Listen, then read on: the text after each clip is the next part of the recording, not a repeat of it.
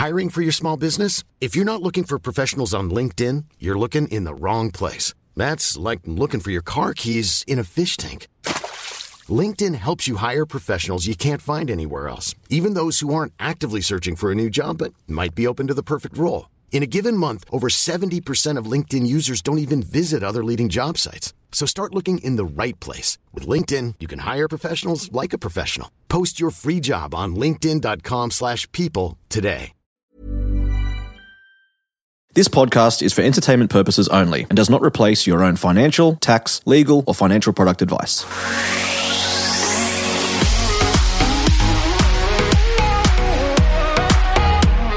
Hello, Australia, and welcome to My Millennial Property. Emily Wallace here with John Pidgeon, as always. And today we have a repeat guest. If you've been a long time listener, you might have heard of this guest previously, but if you are new to the podcast or this is the first podcast for My Millennial Property that you are listening to, we are joined by Eliza Owen. She is the head of Australian research for CoreLogic Australia. Welcome, Eliza. Hey guys, thank you for having me. It's a pleasure to have you back on, Eliza. So, we've got some awesome questions for you, such as well as a few listener questions. So, let's get into it.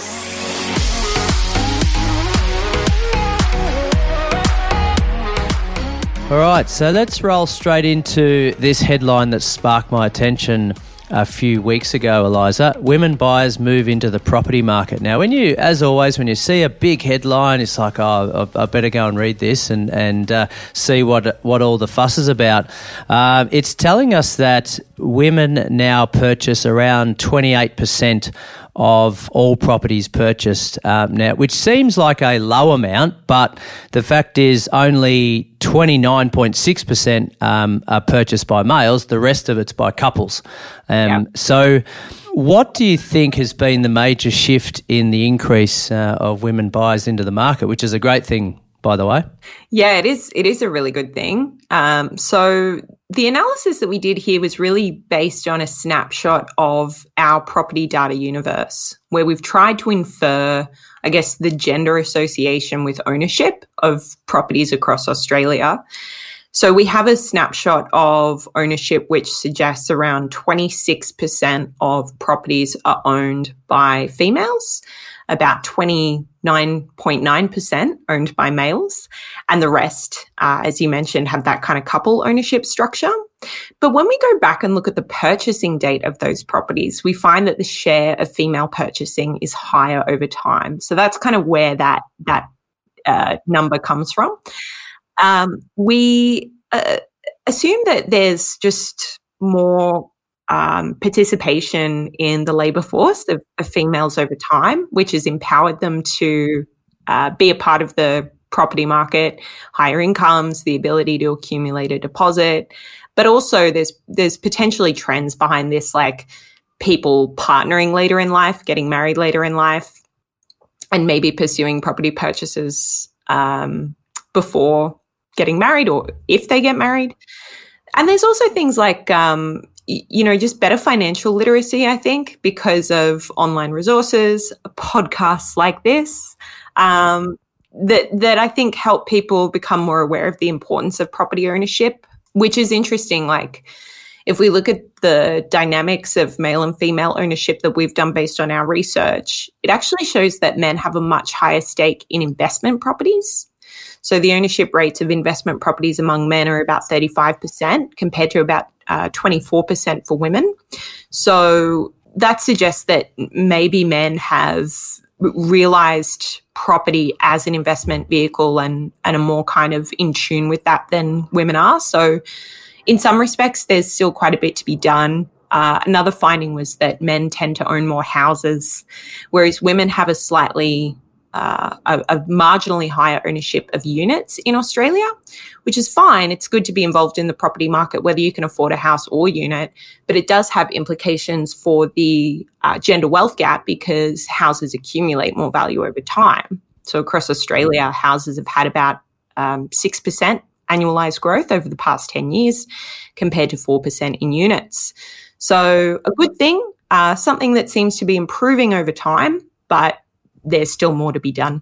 That's very interesting insights as to well, I think it's really interesting about the percentage related to investment properties because from what you're talking about there, it, it kind of sounds like I'm painting a picture in my head of who are these classic female buyers that are out there, and maybe they are getting their first property in the market, and it is a one or two bedroom apartment or a unit on their own, um, potentially, and a big interesting to hear if there's any data around ages of, of who's buying and, and when, but maybe it is, you know, while they're in their career and maybe mid 20s, early 30s, getting in um, and securing that first property, but not necessarily an investment, which probably alludes to the fact that maybe there is more education to be done, particularly when you speak about the gap, um, the the wealth gap.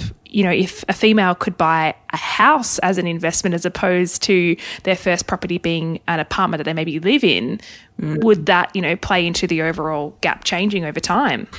Yeah, potentially um, helping people to understand the benefits of buying into a larger, more expensive property initially to save on transaction costs and things like that. I guess the other thing that we've been able to derive from the data, because you mentioned age and like when they're buying, and I think that would be so good to have, but unfortunately, it's just not available to us the way that we've done the research. So, um, uh, one of the insights we have is where.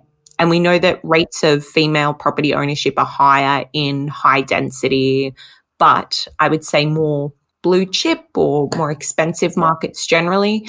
So the eastern suburbs of Sydney, North Sydney and Hornsby, the inner suburbs of Melbourne, um, uh, areas where female home ownership tends to be lower or is inferred to be lower would be areas like um, regional Western Australia, regional Queensland, where you might have more male labour force participation that's concentrated in mining, construction, more highly compensated industries. And even though the female populations and, and workforce participation are sort of on par still in those regions, it might be that men are just paid more or, you know, uh, have more exposure to parts of the market for for whatever reason because of the industries they're in.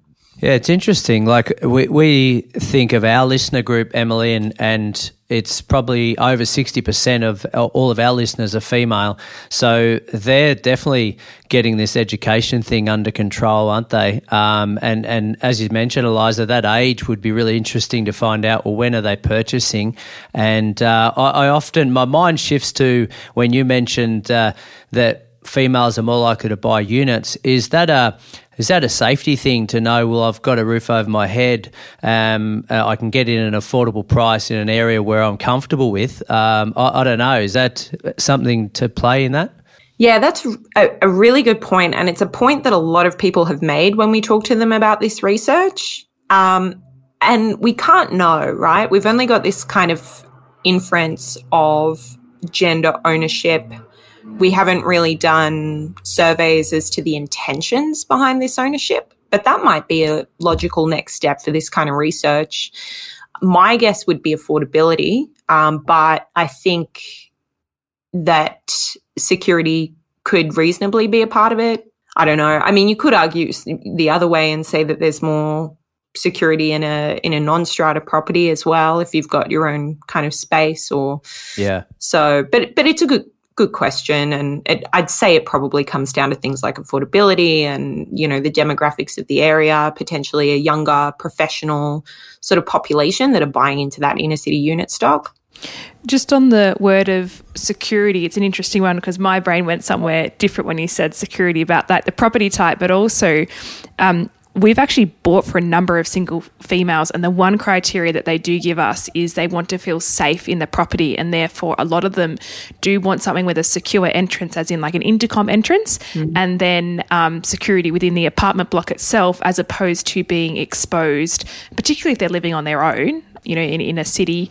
So it's it's funny. I know what you mean on security, but it's also maybe why they are drawn more to apartments or larger, um, high density buildings is for you know maybe a concierge down the bottom and also intercom access and um, a higher rise where they feel one of many and maybe a bit safer in that environment. That's really interesting. Yep. Yeah, there you go. Well, either way we look at it, it's uh, it's a it's a very good thing that that uh, percentage is increasing, um, and I I know just from experience as you have, Emily, there's uh, a lot of females are knocking down the door to to buy their own property, which is awesome. Um, obviously, couples, uh, I guess that would also come into joint ventures as well in that couples category, I suppose. So, yeah, there's uh, either way, they're taking control either as a as a single or a, or a couple. Let's turn our attention to a bit of devastation that's occurred in the last few months, um, and seems to me as though it's occurring all too frequently, and that is the the floods that have happened up on the east coast of Queensland, New South Wales, the, and the effects that it's having on the ground is is um, outrageous and places like Lismore, like they've they've been affected so often in the last ten years that um, they're, they're throwing their hands in the air, saying, "What does the future look like for us in the, the area?" But uh, I just wanted to get your thoughts, and, and I know you wrote an article earlier in the month on this, Eliza, about what plays out for people in those areas going forward and, and in the previous floods that have occurred, in particular Brisbane 2011, what the trends have, have meant in the in the property growth going forwards and how that's been uh, affected. What we did in this analysis was look at how more inundated suburbs performed from January 2011 compared to the broader Brisbane market. So really looking back to that flooding event in 2011 to get a sense of the property market impacts.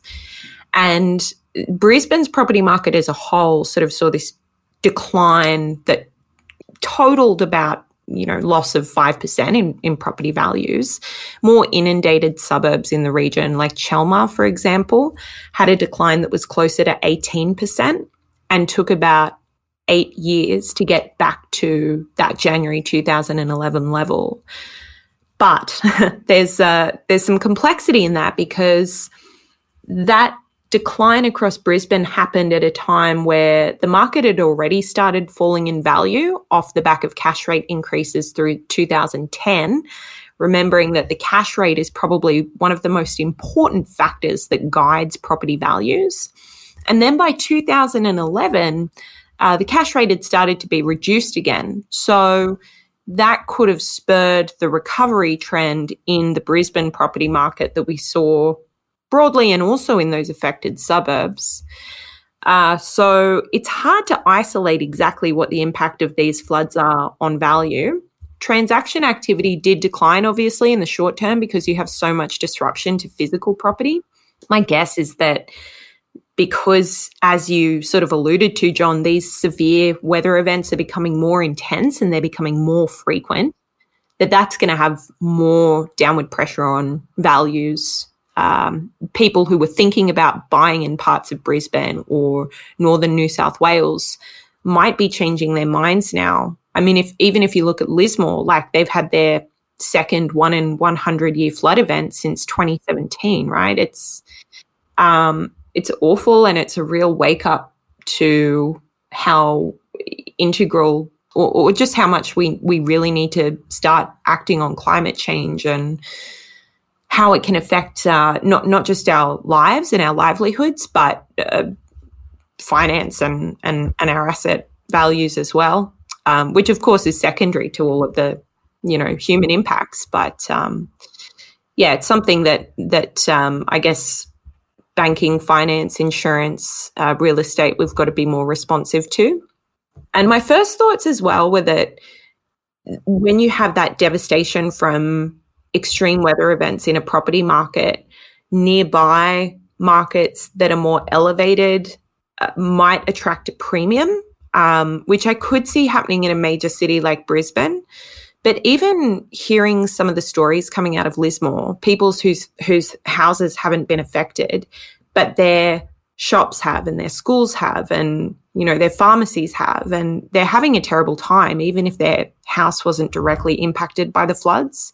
So I think it's going to be really damaging for communities like Lismore and maybe if if there's a premium there it'd be to areas that are just more elevated, like the Blue Mountains or something. But even then, you've got bushfire threats. So, yeah, it's a it's a hard one to call. It's something that we're continuing to collect data on, and I guess once we are able to deliver a, a more kind of retrospective view, then we can look at the sales and, and property value data around um, what's happened in the past month.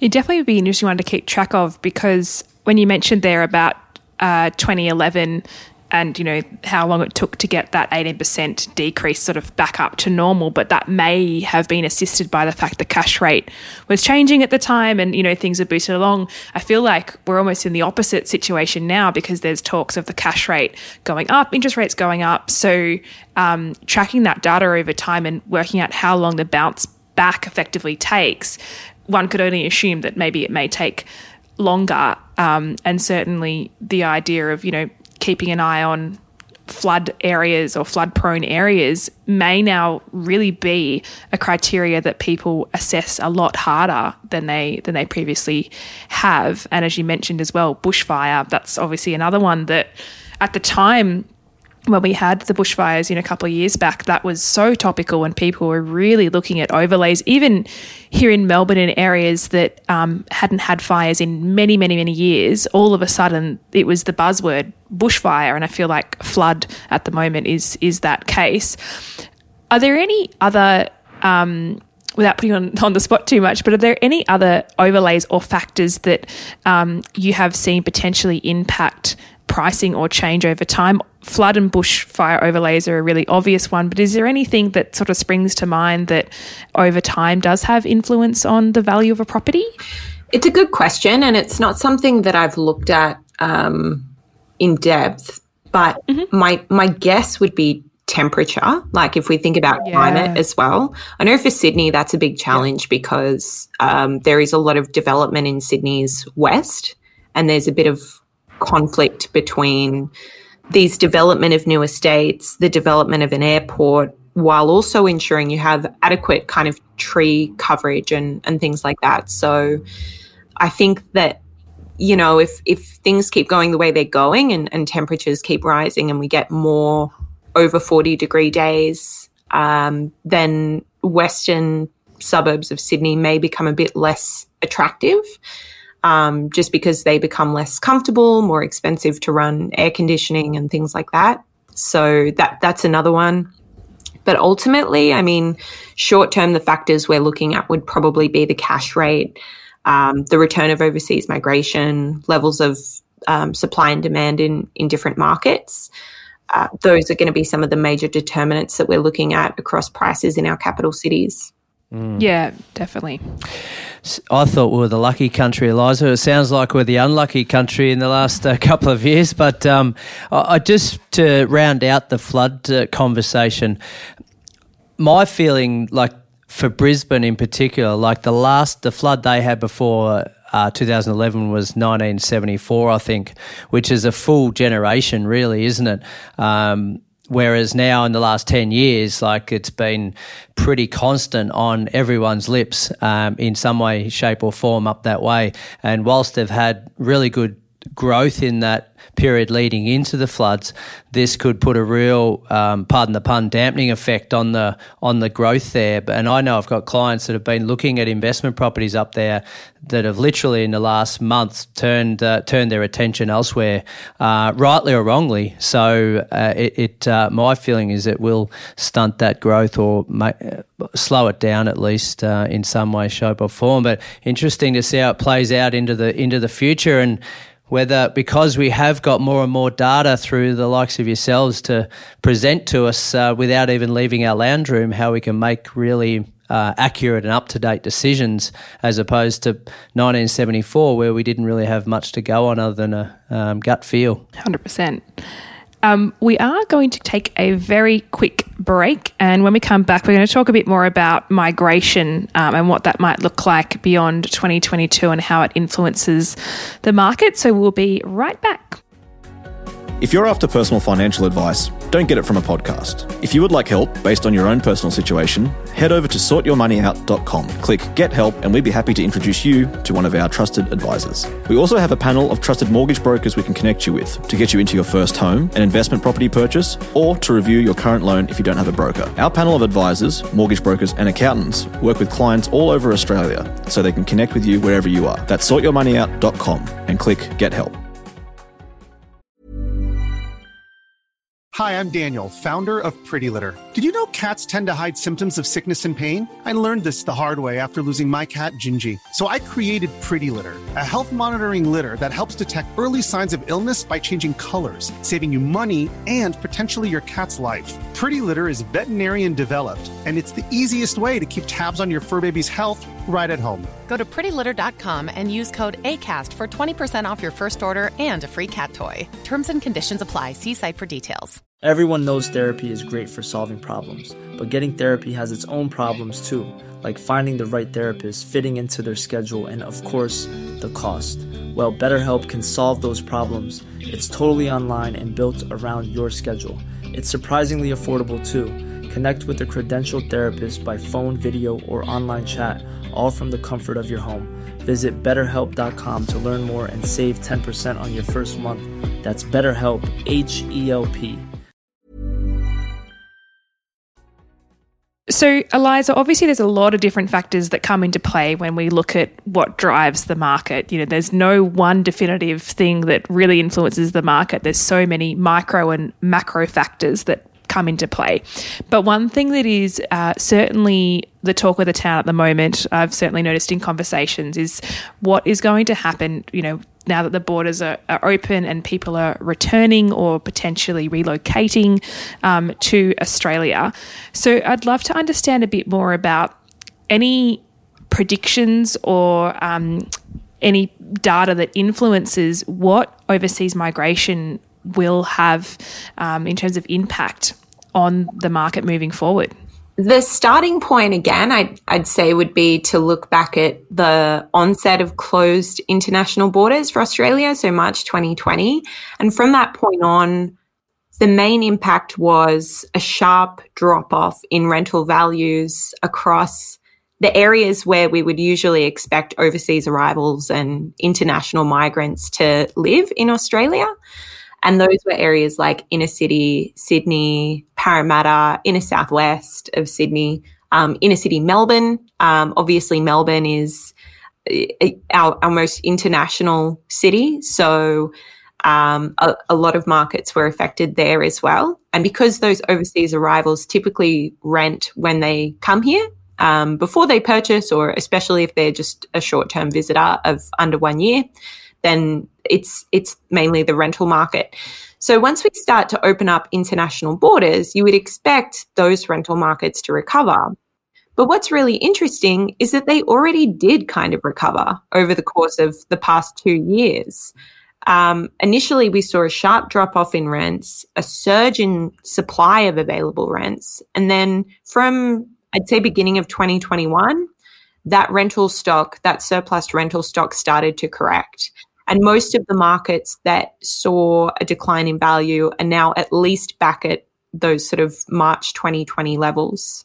So I guess the impact would be that rental markets would see even more of a premium and, and really start to grow more robustly, particularly in the short term. Where if you look at overseas arrival numbers that have come out, we're only at about 10% of the arrival levels that we would see pre COVID.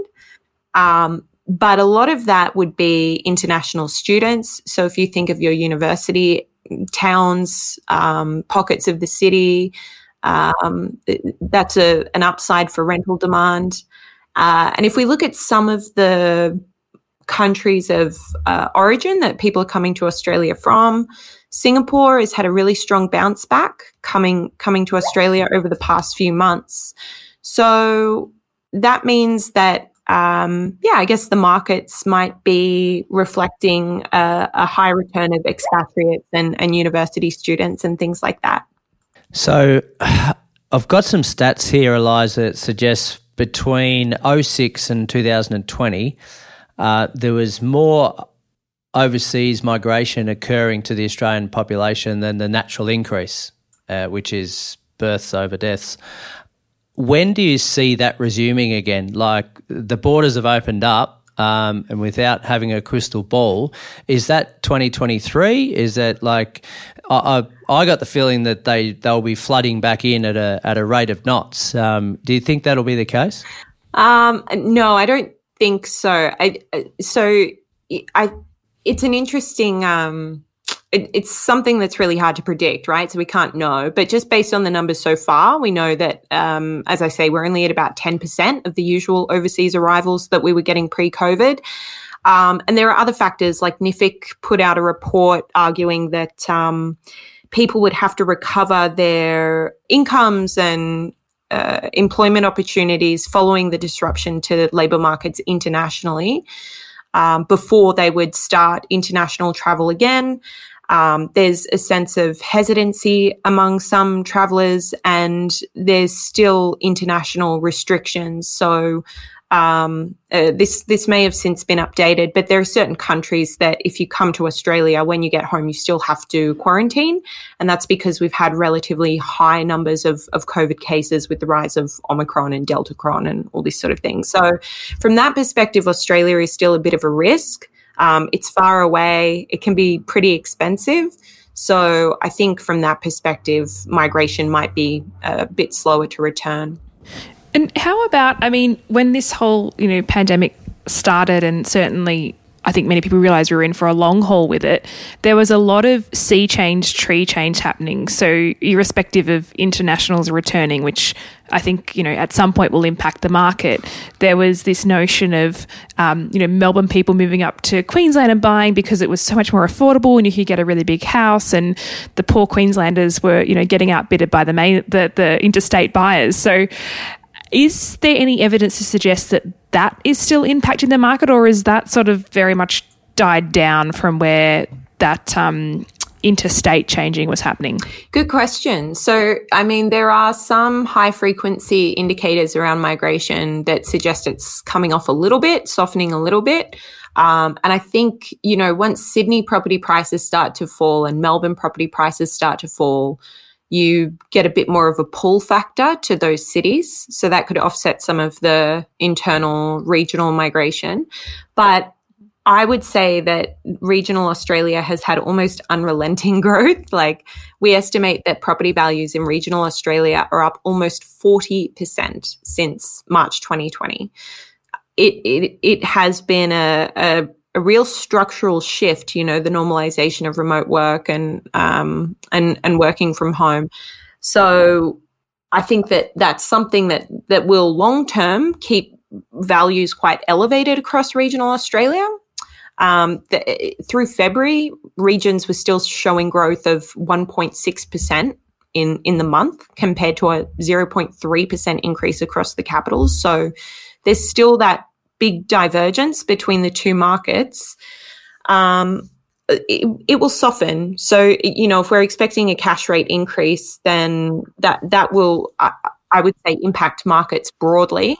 But it's just it won't have as much of a dampening effect as what we will see in the capital cities, which tend to be a bit more volatile anyway.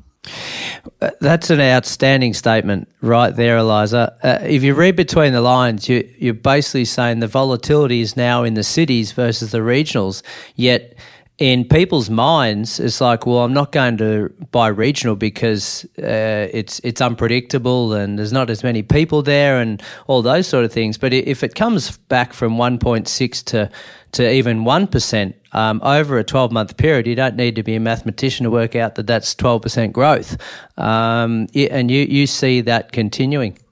Yeah. And okay, there is a really good point there in that some regional markets are aggressively volatile. Like if we think of a um, resource based market that's, you know, offers sure. mining projects. But broadly, I think that the structural change has been big enough not only to push people to live in regions, which remember is a big decision in itself. Uh, and not an easy one to reverse. I, I, don't think just because a CBD office opens, you're going to then sell your house in the Tweed or Illawarra region and or, or the peninsula and, and, head back to the inner city. So I think it's sticky that that um, rise of the regions. And what's more is that you know given that what we've talked about with climate change and, and whatnot, given that the the climate conditions are right, um, it presents an opportunity for like a virtuous cycle. If you get more people moving there, you're getting more consumers. More consumers means more job opportunities, which attracts more people. So um, the the opportunity for job and income growth is um, kind of ongoing once you get that initial structural change, which was kind of through COVID and something that I think we didn't yeah it's just accelerated that that shift to the regions and it, and it was the kick that i think a lot of markets needed. Fantastic insights. Emily let's finish off with a question from one of the listeners. Yes indeed from our facebook group. Side note if this is your first time listening to the podcast or you've been a long time listener and you're not part of the my millennial money facebook group then you need to get in there because that's how we find the questions that you want to ask. That's how we know what experts you'd like us to bring in. All you have to do is put hashtag property or just tag John or myself to check it, and you'll get a little shout out. So we did have a question, John, today, didn't we? From we did. Rance Clark. Rance Clark. And it's a very good one. And I'm interested to know the answer to this as well. If you complete renovations that would typically add value, such as adding a patio, would the estimated valuation from RP data based on comparative sales be understated by not including that renovation? How could this impact a seller when most people look at past transactions and comparative sales from RP data? And is there any way to update it to factor in renovations? Yeah, Great question. I, I really, my guess would be that it, it wouldn't be included in the valuation, but I'd have to mm-hmm. follow that up with product. Sorry. Yeah. yeah, that's okay. So, uh, just just for listeners that may not have heard too much about RP Data CoreLogic, uh, basically, as a as an end user, we can use. Uh, the the research and the statistics to go in and type any property in um, to the system and it comes up with an estimated value of that particular property as long as there's enough comparable sales in and around the area for like for like product. Is that a fair assessment, Eliza? Yeah. So I think some of the attributes that are being considered there relate more to um, the, the size, the bedrooms, the bathrooms, um, whether it includes something like a patio. I, I don't think that would be included. So, yeah, it, it's tricky, tricky one to answer. But as I say, I can try and follow up and see if I can get an answer. so, so I don't know about you, Emily, but where my head goes with that question from Rance is, okay, a, a, desktop valuation or a comparative sale on an RP data report is not going to pick up the enhanced uh, renovation of that property. So a full valuation would need to occur where they go out and say, "Oh, there's a new patio there. Great, we're going to add twenty thousand or thirty thousand to the value of this property." So my assessment would be, well, if you want the best uh, valuation for pulling equity or to potentially sell it or, or whatever, you need to get someone out on the ground if it's superior to like for like in that area. Definitely. I mean, I don't think you'd be relying on desktop valuation to make a fully informed decision, but certainly a ballpark based off, as Eliza was saying, like land size, bedrooms, bathrooms, that those sort of bare minimum components. But the things that it can't capture being, you know, the quality of the products that have been put in there, you know, maybe it's marble bench tops or, um, you know, enhanced landscaping at the rear, those sorts of things, particularly when people are going to sell um, outside of getting a, an actual valuation, having an agent come through or multiple agents come through who are familiar with the most recent sales in the area that you know could give you an insight of like for like that's probably going to be your best assessment um, when you go to sell a property. All right. Any uh, any finishing questions or comments for eliza? Or eliza have you got anything to add on what we've spoken about today um, yeah, I guess one thing that's worth adding is uh, I think we did get a bit doom and gloom there on the climate change issue as well. Um, and talking to some people in the industry, I feel like in, on the development side of things, I feel like there is a lot of progress being made in terms of emissions and um, sustainability of of new builds, which is really exciting and actually helping us to move towards that kind of cleaner, better future. So just know, I guess it's not all doom and gloom, and and and to stay positive and um, yeah, just wishing everyone the very best for this year. I know it's been a really hard few years, but fingers crossed that no more big tragedies or pandemics or yeah, no, nothing unforeseen is what well, ideally what we want. We just want to be as smooth sailing as we possibly can be That'd be lovely. see what happens for the year. But who knows? We'll probably listen back to this episode and go, "Oh my goodness, How we thought it was all good." And yeah. definitely. Uh, well, Eliza, thank you so much for jumping on board today and, and sharing your insights. It's um, amazing to speak to someone who you know this is your full time role is uh, analyzing the data and being part of research to do with property market influences, which is amazing. So thank you so much for being generous with your time and insights. You really do appreciate it. Um, I'm sure there'll be follow up questions at some point from um, people who are listening to this episode. Um, but thank you so much for all that you've shared with us today. Yeah, no worries at all. Thank you. Absolutely. Thanks, Eliza. Appreciate it. All right, everyone, that's it for now. We'll be back next week as always. And if you haven't already, go now and join that Facebook group, My Millennial Money. Put your questions in there and we'll be sure to do a Q&A episode in the coming weeks.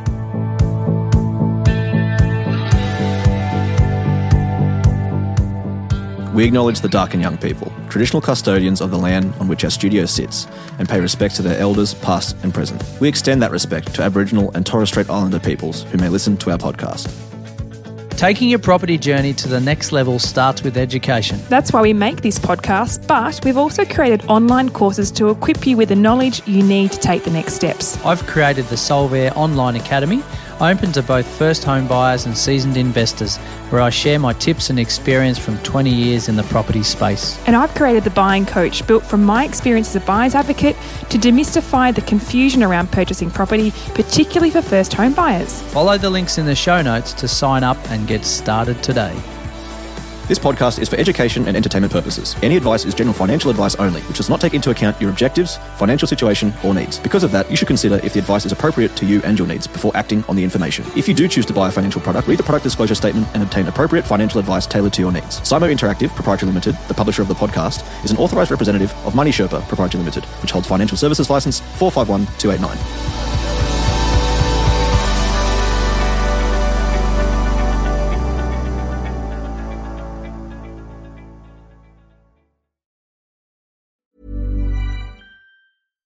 Deserves the best, and there's no better place to shop for Mother's Day than Whole Foods Market. They're your destination for unbeatable savings, from premium gifts to show-stopping flowers and irresistible desserts. Start by saving 33% with Prime on all body care and candles. Then get a 15-stem bunch of tulips for just $9.99 each with Prime. Round out Mom's menu with festive rosé, irresistible berry chantilly cake, and more special treats. Come celebrate Mother's Day at Whole Foods Market.